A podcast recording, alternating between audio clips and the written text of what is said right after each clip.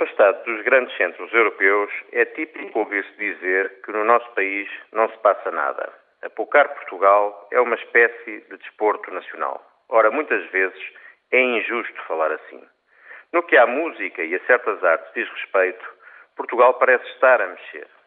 É a Fundação Elite, de João Rendeiro, uma obra privada de topo na arte contemporânea, a funcionar em Cascais desde outubro. Foi a exposição da coleção do Dr. Rau que animou as janelas verdes meses a fio. Agora é a exposição da Amadeu Sousa Cardoso que atrai multidões à Gulbenkian. E Serralves, sempre Serralves, obra, obra fantástica no Porto, polo de turismo cultural que chama mais de 300 mil visitantes à cidade numa invulgar manifestação de competência da gestão privada. Da música, pelo menos do jazz, tem sido impressionante a oferta.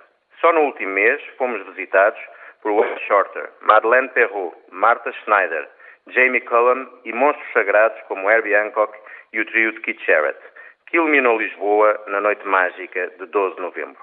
Como já tinha acontecido antes com os portuguesíssimos e excepcionais trio Pedro Bormester, Mário Laginha e Bernardo Sassetti, três pianos para a história, num CCB reativado sob a égide de Mega Ferreira.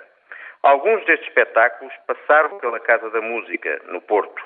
Depois das polémicas iniciais, sob a administração de Nuno Azevedo, a casa passou a ser notícia por boas razões. Uma programação constante, de qualidade e invulgar variedade.